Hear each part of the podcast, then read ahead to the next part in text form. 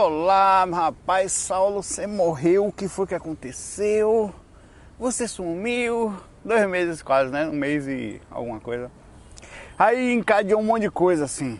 Fiquei gripado, fiquei com tosse, quase não conseguia falar, tossir. Só de falar, não dá vontade de tossir. Ainda tossindo de vez em quando. Aí machuquei as costas e fui ficando só na beleza, tranquilo. Fora isso também eu faço sempre um processo, é meu, é um processo de, de como assim? Como eu percebo muito claramente minha própria lucidez por buscar isso constantemente, por estar sempre questionando, aí toda, to, tudo que eu faço eu sempre questiono, eu sempre, de uma maneira sempre calma, eu não me permito desequilibrar, para mim eu me esforço para não fazer é, sempre observando aquilo que eu estou fazendo, como eu estou fazendo, o que, que eu posso fazer para melhorar é, é, a, a, a, o conceito do que está sendo feito, como os fax, né? É, e aí vai. E hoje, dia 2 de junho, dia dos namorados, né? Eu estou voltando ao namoro com você, né? Estar junto de novo, né? Eu sei que você vai falar, Saulo, isso é essas coisas lindas porque você não viu no mundo espiritual. Aqui eu fui humilde porque já era tão lindo lá de lá. Falei, qualquer coisa tá bom aí, rapaz. Toma, beleza? É, Inclusive eu escrevi um, um texto hoje, falando, não vou nem ler texto.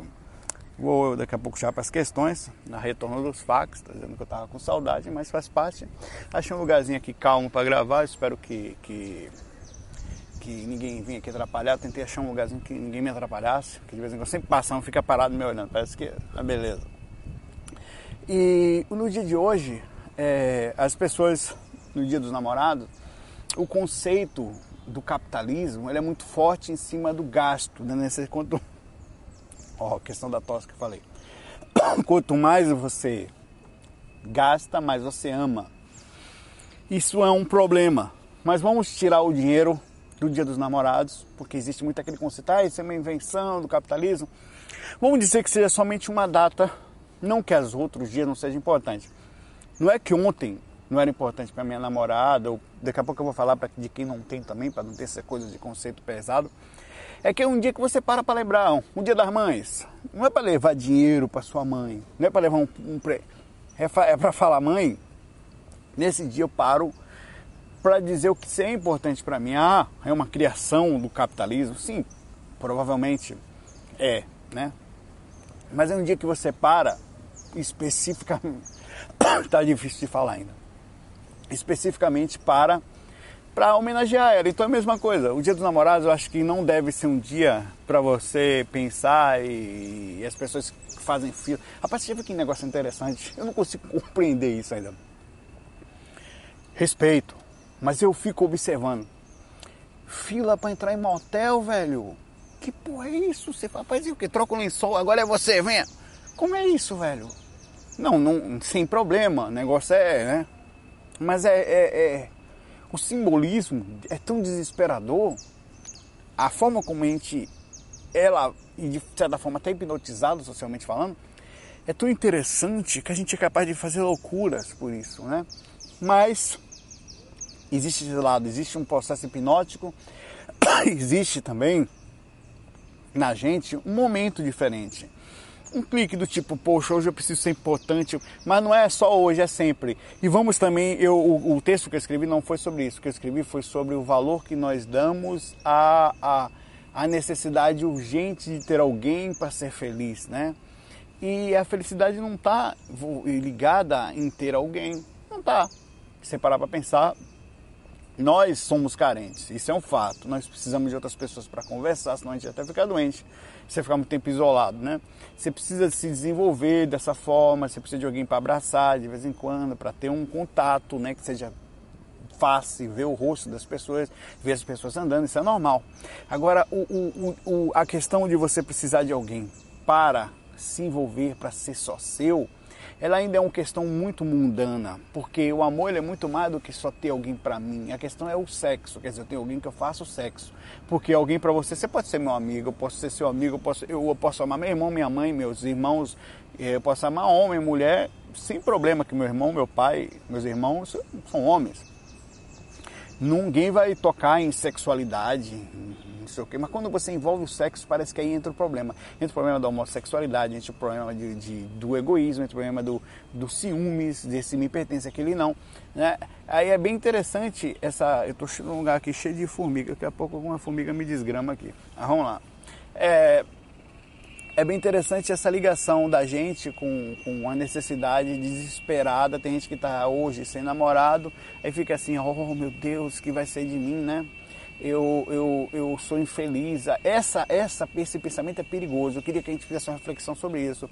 De que você não precisa de ninguém para ser feliz, você não necessariamente vai ser feliz com alguém, certo?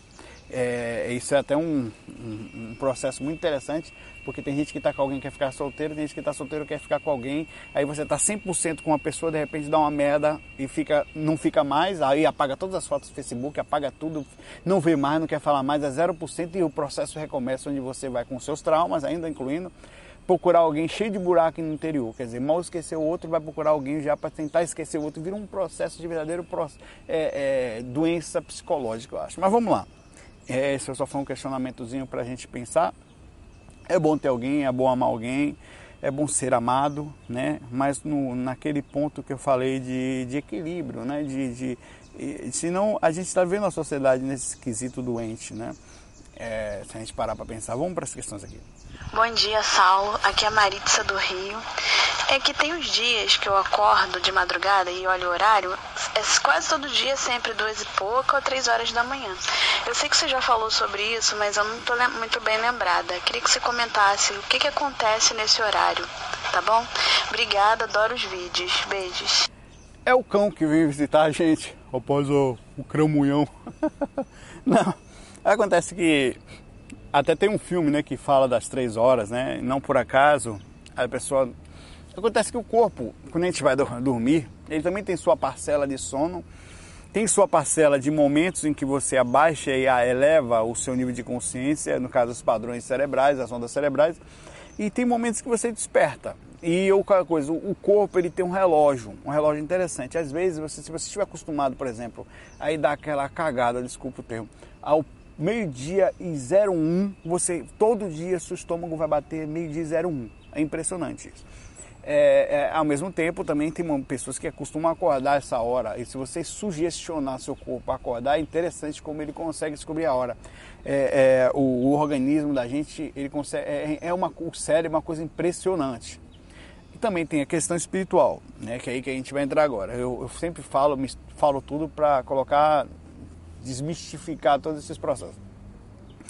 Às três horas da manhã, entre, mas não é só essas três, mais ou menos essa hora é a hora do pico do trabalho espiritual acontecendo na Terra, no planeta, no caso, naquela região que está escura naquele momento, né? E no outro lado do planeta está claro. É, os espíritos vêm até a Terra, pra, pegam as pessoas e os espíritos, no caso que estão desencarnados, juntos, fora do corpo, para poder fazer esse trabalho junto. Ali eles, eles fazem processo de limpeza, ali eles fazem processo de desobsessão, ali eles fazem processo de encaminhamento, às vezes é, ali os espíritos também são as obsessões mais intensas acontecem né, no quarto e a, a, a, como o, é, essa hora é uma hora que a maioria das pessoas já estão dormindo, é normal que normalmente aconteça nessas horas entre duas e pouca, três e pouca da manhã, em que as pessoas despertem com alguma sensação espiritual dentro do quarto. Então você acaba despertando naquele momento e atribuindo isso à hora do demônio, né? As pessoas fazem nesse filme, inclusive, isso. Esse pensamento ligado ao demônio nada mais é do que justamente a, a, a não preparação. Não vai cair um bicho aqui na minha cabeça, não. Tá uma miséria aí subindo. A cobra cai aqui. A não preparação da gente para essas coisas espirituais. O terror da gente, a ligação da gente sempre com filmes de terror, com coisas pesadas, com cão, com cramunhão, com Chuck, essas coisas, faz com que você tenha. É, o primeiro instinto que você tem é de medo.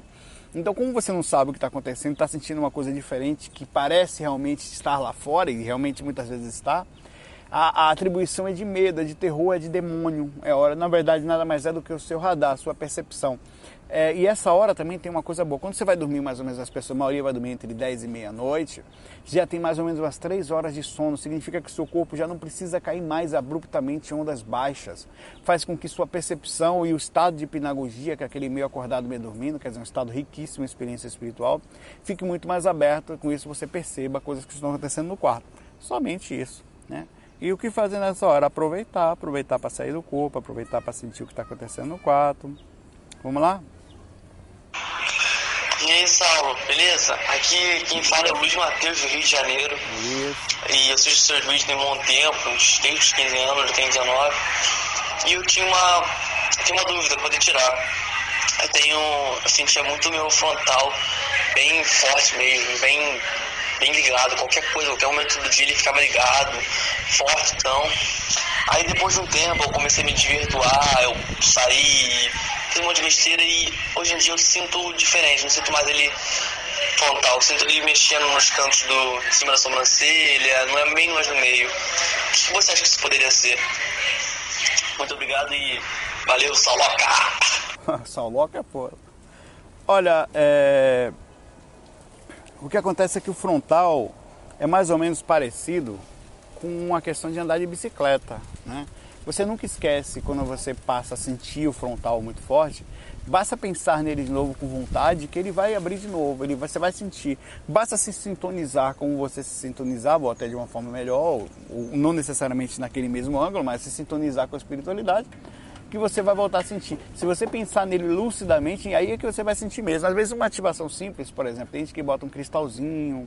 Tem ver que um negócio interessante, uma das maiores clarividências que eu tive, de vez em quando você tem, né, deitado, sempre fazendo técnica, que é normal, porque você está deslocando ali é, uma, suas energias e o corpo astral, é normal que você tenha clarividência.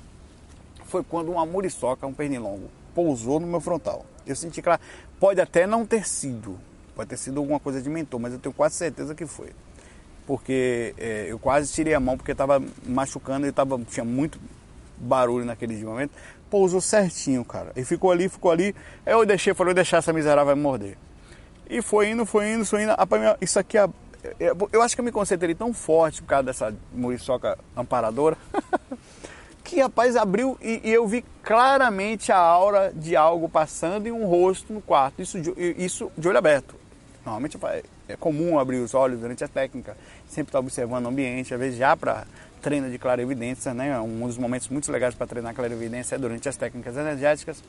E, e, foi justamente uma concentração que eu fiz no frontal. E o mesmo eu falo para você. É, se você voltar, o que, que, é isso que você sente uma hora de... Isso, isso, a, a, gente não tem só esse chakra, a gente tem vários. Tem as sinaléticas, né? os sinais, que na verdade são sinais parapsíquicos, que, que eu tenho alguns aqui no nariz, tem alguns próximos, tem alguns cantinhos do, dos olhos, que também são sinais de, de que isso aqui começa a tremer, tem gente que abre aquela evidência, e tem várias coisas. E, e, e, não só assim, mas o frontal em si, basta você pensar nele, mesmo que você estivesse achando que está sentindo pouco, fazer uma técnica concentrado, que ele vai voltar a funcionar do jeito que você quer. Valeu, um abraço para você. Deixa eu ver se eu pego uma mensagem escrita aqui agora, que eu estava com a mensagem aqui. Tá, vamos lá. Isso aqui. Influência espiritual. Mensagem de Ana Paula. É, a L, não sei se é Ana Paula. Até que ponto o espírito é capaz de influenciar em coisas como o QI, né? consciente de inteligência? Por exemplo, uma pessoa que pode ter um QI muito alto em uma vida ou em um muito baixo, ela pode ter um QI muito baixo na vida e muito baixo na outra. Essa é uma questão muito complexa, é difícil dimensionar como uma pessoa vai sentir é, a sua espiritualidade em relação a uma vida e outra. Por exemplo, digamos que eu aqui esteja como Saulo agora, esteja fazendo fac, quer dizer, Saulo, que na próxima vida você vai ter facilidade de projeção? Isso certamente. Porque são atributos seus, são atributos espirituais. Ah, não ser que eu tenho algum problema físico, alguma dificuldade muito grande, eu vinha nascer em algum lugar. Mesmo assim, provavelmente sim porque isso é um atributo espiritual. É uma conquista que não está ligada ao meu corpo físico. O meu corpo pode facilitar o processo, né, por causa da facilidade física e o lugar que você vive, se mora sozinho, enfim. Mas o processo em si tá, é totalmente consciencial. Você passa a adquirir isso na sua consciência. Então, provavelmente, sim, o meu QI vai comigo. Eu vou ter indutos, aqui é como se fosse indução de processos da minha personalidade, sejam eles de moral, né? Às vezes eu vou estar na dificuldade lá tal, com péssimos exemplos ao lado, mas eu já tive muita experiência consciencial, moral em outras vidas. Aquilo vai sim envolver minha moral, mesmo que eu não tenha pais ou mestres ou pessoas adultas próximas que sejam suficientes é, nesse quesito para me, me indicar um caminho legal, eu vou ter sim uma formação interior diferenciada em relação a crianças que não passaram pela mesma, no caso espíritos em forma de crianças que não passaram pelas mesmas experiências. Eu estou falando uma exemplificação. É, e se você tiver uma inteligência muito grande, lembrando que inteligência não é evolução moral, não é, e, e é um ponto, digamos, é também, mas é um ponto. Né? Tem pessoas que têm um, na sua formação física a junção do DNA do pai e da mãe facilita determinadas situações no seu cérebro, ou seja, ela vai ter sim facilidade matemática, porque o pai tinha e criou-se então um corpo relativamente preparado para aquilo, assim como um pai que faz exercício físico, fica com um corpo legal e tem no seu DNA já disso, principalmente vindo dos próprios pais dele, ele já vai ter o filho já tem facilidade em desenhar o corpo, até fisicamente falando. Então também existe aí, mas existe o terceiro DNA, que eu sempre falo, que é a formação do corpo físico, é em cima de três DNA, inclusive aparência, tá? Entre aspas. Se você parar para pensar, não é em caso não, mas aparência também conta muito. Quer dizer que eu fui feio na outra vida, o cara fala, hum, peraí, se aparência conta, eu fui uma desgrama.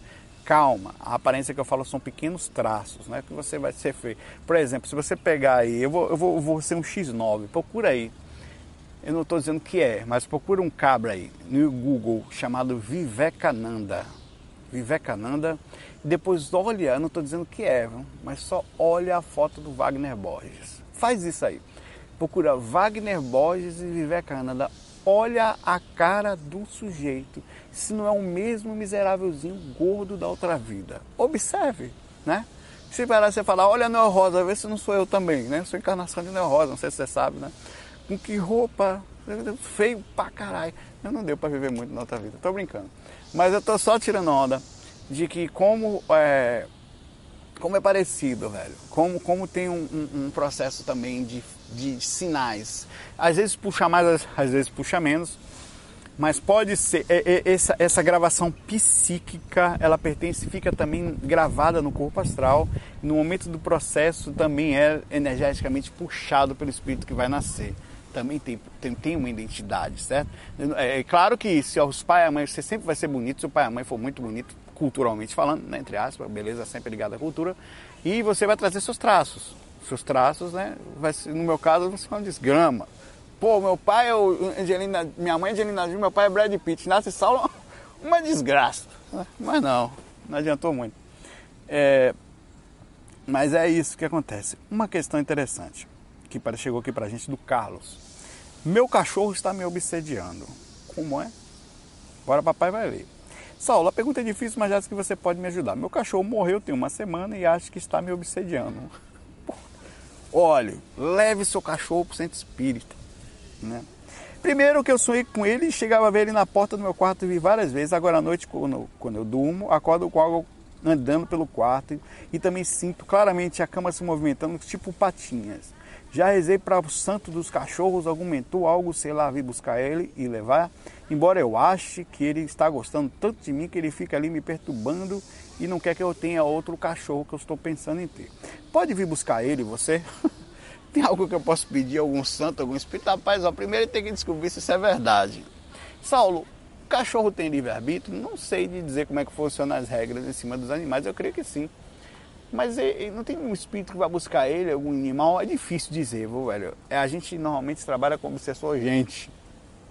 Eu não acho que teu cachorro tenha a função de lhe atrapalhar. Eu acho que mesmo amando muito, tem seres que atrapalham. Pode ser que seu cachorro esteja assim por aí. Pode ser que seja uma, uma alucinação, uma viagem sua. Pode ser que seja um espírito, você está fazendo a ligação com um cachorro, mais provável. É, é, mais provável mesmo é que seja psicológico, certo? Seja ainda muito recente, você ainda está com isso muito forte dentro de você, está criando determinadas coisas, e inclusive a culpa de não poder ter um cachorrinho, porque não, os cachorros não têm essa visão, eles são uma amor dele é muito forte, não, ainda não tem a ligação com o mal, porque eles não conseguem ainda, não tem a liberdade para isso, digamos assim, que eles vão chegar a isso, e quando chegar eles serão gente. que engraçado, né? Meu cachorro era perfeito, não fazia mal ninguém, virou gente, alma cebosa. Por aí. né? Porque dá liberdade ao bicho. Se os, leões tivessem liberdade, a gente tava lascado, porque se eles tivessem inteligência que a gente tem, a gente tava lascado, a gente era prisioneiro deles. Porque a gente tem até inteligência, mas não tem força física que eles têm, então não tem como ganhar, né? Eles têm os dois, já era, velho. Então eles também iam fazer, iam, ia ter pedacinho de gente em geladeira aí para eles comerem de vez em quando, um filezinho, um churrasquinho de, um, né, uns, uns ossinhos de gente, uns orelhinhas de ser humano no fim de semana no churrasco, essa é uma beleza. Então o que, que fazer nessa hora é se acalmar. Se isso estiver acontecendo mesmo, tenha calma que daqui a pouco sai. Obsessão de bicho não vai durar muito tempo. Se cuidado é com gente, isso é fato. No momento os animais não tem muito o que fazer, a não ser que passe uma cobra aqui me morder, mas ela não faz porque quer, né? Eu que invadi o espaço dela aqui. Vamos lá para as questões lá. Tal, a pessoa dizer que gostou do FAC 284 aqui para mim. Posso fazer perguntas por escrito? Pode também. É, mas eu desenvolvo o WhatsApp, manda sempre assim. Bom dia, Saulo, como vai? Meu nome é Andréia, falo Andréia. de Mairiporã, São Paulo. Legal. Eu gostaria de tirar uma dúvida com você. Há um tempo eu estava fazendo curso de mediunidade num centro espírita e acabei desanimando um pouco porque não, não era o que eu estava esperando, eu não conseguia desenvolver a mediunidade. E eu faço evangelho na minha casa já há alguns anos. É. E de uns quatro meses para cá eu comecei a ter algumas manifestações e psicografei uma carta e depois é, tive como se fosse uma passividade. Só que eu não fico inconsciente, como eu vejo na maioria dos casos. E a minha dúvida é essa: como saber realmente se isso é uma manifestação ou se é uma coisa da minha cabeça, mas vem em frases prontas, eu vejo situações, cenas de algumas entidades pedindo socorro. E eu queria saber qual é esse ponto de consciência, inconsciência, como saber. A minha dúvida é essa. Desculpa. Eu, eu não sei se eu me fiz entender, mas a minha dúvida é essa: se eu realmente estou inconsciente, consciente ou semiconsciente, apesar de saber tudo que está acontecendo à minha volta. Um abraço e obrigado. Bom, vamos lá. Não vou, só desculpa a sua tosse, você desculpa a minha. Legal? Olha, se você está consciente, então você está consciente. Né? Porra, caramba, velho, voltou o fac mesmo. Você não aprende em lugar nenhum. Né? É, mas vamos lá. A maioria das mediunidades, elas, elas não são mediunidades motoras, digamos assim, onde o espírito toma totalmente o corpo. Elas são semi-conscientes. No seu caso, é, é, é, elas são inclusive conscientes, né? Poucos são os médios que perdem totalmente a consciência. Assim, hoje em dia ainda está, cada dia que passa, estar sendo menos médio. Os médios motoros, os totalmente controláveis que se falavam, eles encarnaram muito há algumas décadas atrás. No caso do Chico, que apesar do Chico ficava consciente também, né? Mas ele também ficava, perdia totalmente o controle. É, quando se perde totalmente a consciência. E não quer dizer que você sempre vai ser assim. Pode existir variação. Você pode ficar consciente, pode ficar semiconsciente, ou pode ficar totalmente inconsciente numa, numa, durante uma manifestação. O, o, quando a gente começa, e a maioria dos centros espíritas começaram em reuniões dentro de casa fazendo o evangelho. É bem comum. Você começa a fazer o evangelho, alguém na mesa começa a incorporar, e aí você de repente tal, e deixa acesso, tu faz o evangelho, daqui a pouco incorpora, daqui a pouco dois incorpora, daqui a pouco três, aí você resolve fazer um dia só para incorporação, um dia para estudo do evangelho, daqui a pouco você for ver, você tá ali. Minha casa foi assim. Eu, à época, a gente começou fazendo estudo sobre viagem astral, peraí que eu já volto pro seu assunto é, estudava, sentava para conversar sobre astral. Ah, tal, pegávamos livros e começava a estudar. E sete pessoas, sete, oito, amigos, amigos. Aí tá, um trouxe o outro na outra semana, posso trazer outro? Pode. Chegou uma época que minha casa tinha 70 pessoas sentadas dentro da minha casa. Eu, pergunta para os amigos do Marcel, Ícaro, que é do meu Facebook, todo, todos participaram. E começou a ter muita incorporação Aí a gente fez um dia para incorporação, um dia para estudo. Aí quando a gente viu, a gente estava quase virando no centro espírita já, velho. E tinha trabalho e tal, e, e, e, e de repente a gente resolveu parar porque estava além das nossas forças manter um projeto daquele. Aquilo foi muito forte e parece que foi apontando para a gente. E é assim que funciona, por isso não se assuste. É, e ali nós tínhamos incorporações também de, de todos os jeitos. E, e, e toma muito cuidado com a mediunidade e sempre questione muito a mediunidade. A mediunidade, ela envolve vários fatores. Além da própria, do próprio espírito que vem, às vezes espíritos com, que vem brincando, às vezes espíritos que vem testando, às vezes envolve a vaidade da pessoa. Muitos são os médios vaidosos, onde ele se sente um fogo, para não falar palavrão, o, o, o, o, da galáxia. E não fale palavrão, feio. É, e eles passam a incorporar às vezes espíritos sem que incorporem, porque, por exemplo, tem dois, três médios, eu estou falando isso porque eu sei que vai acontecer se o processo continuar encaminhando. É, dois, três médios, um sempre incorpora, o outro não. O outro tem mais dificuldade, o outro é mais receoso. Daqui a pouco aquele cara começa a incorporar seres conhecidos. André Luiz, não sei quem, não sei o que, tal, espíritos artistas. Nunca é o Zé, né? O Zé fulano tal. Então mensagens tal, do tipo, e começa por função de aparecer. Ah, bicho, isso é um problema seríssimo das reuniões mediúnicas. Inclusive, eu acho que tinha que ter processo de parar a reunião.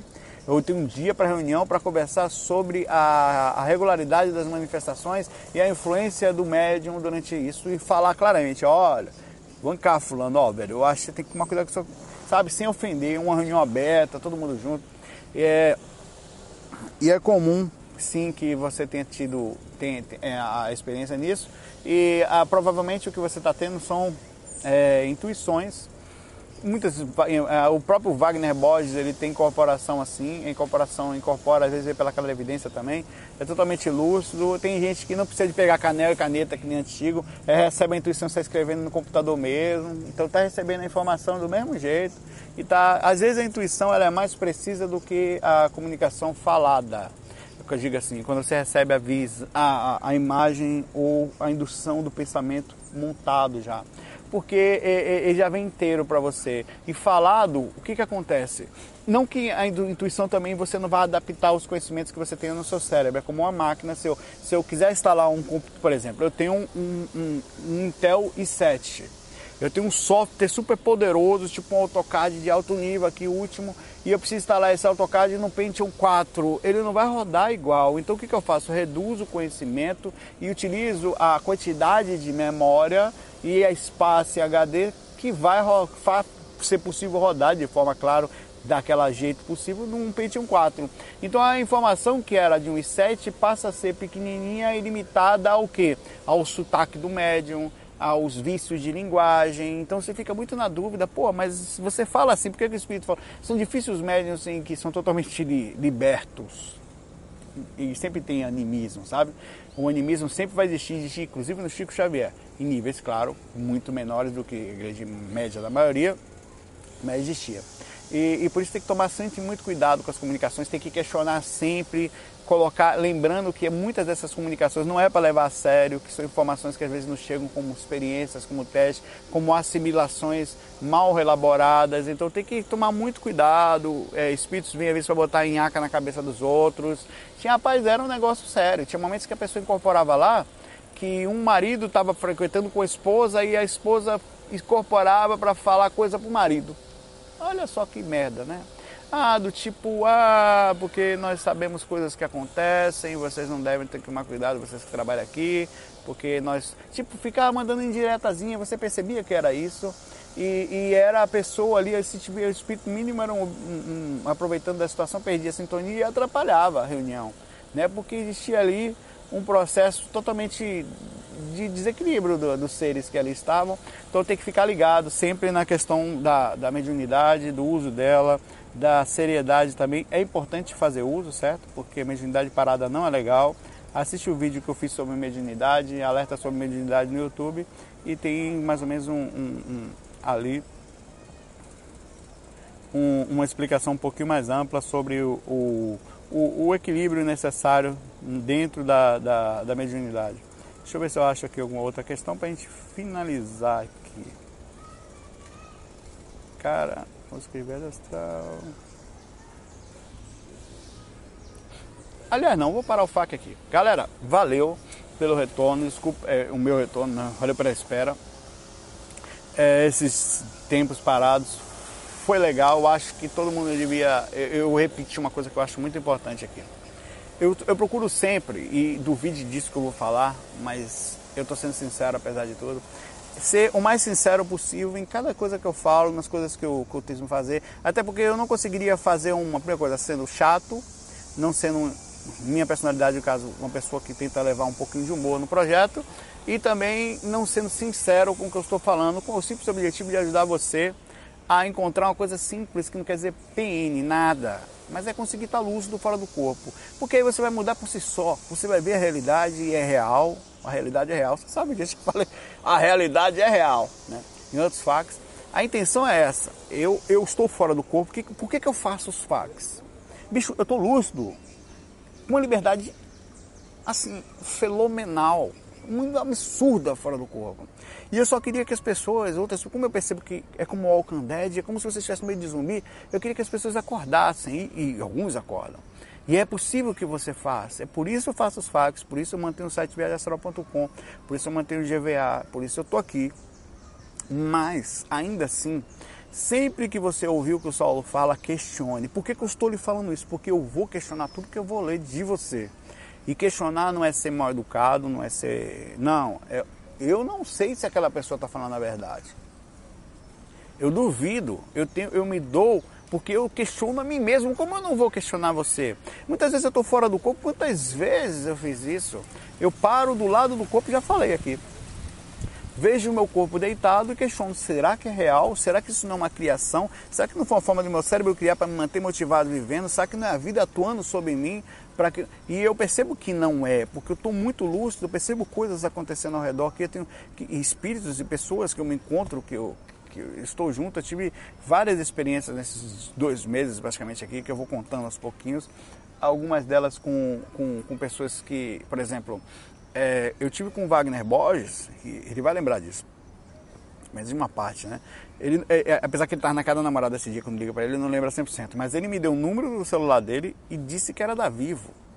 Eu lembrava o número quase todo e lembrei que era da Vivo e liguei para ele, peguei o número, peguei com o Renato, que ele tinha me passado, não tinha pego ainda. E confirmei. E ele confirmou algumas coisas que ele tinha me falado aquela semana que ele tinha me dito fora do corpo. E tem coisas assim que você passa, por exemplo, e tem uma coisa engraçada só para finalizar.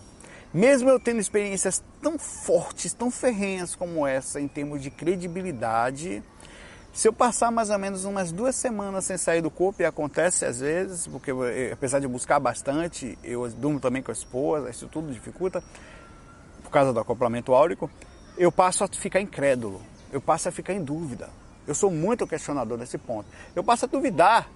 Eu passo, rapaz, e aí, velho? Não, eu tenho que deitar para sair do corpo, aí saio.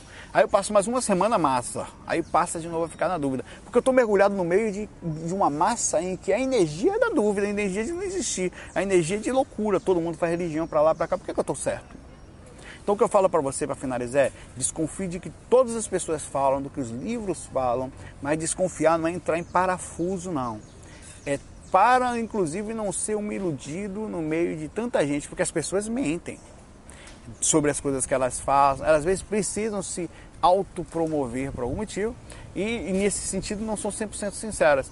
E é por isso que eu hoje é, dou as paradas, porque eu, eu, me afasto de tudo, inclusive de livros, de leitura, de espiritualismo, de tudo, para poder voltar à minha essência, ao jeito simples de eu ser. O foco do projeto, que eu estou fora do corpo, é ensinar as pessoas a também abrirem a consciência lá e se sentirem sintonizadas, se sentirem melhor também, né? Galera, fiquei por aqui, um abraço, é FOI, fui.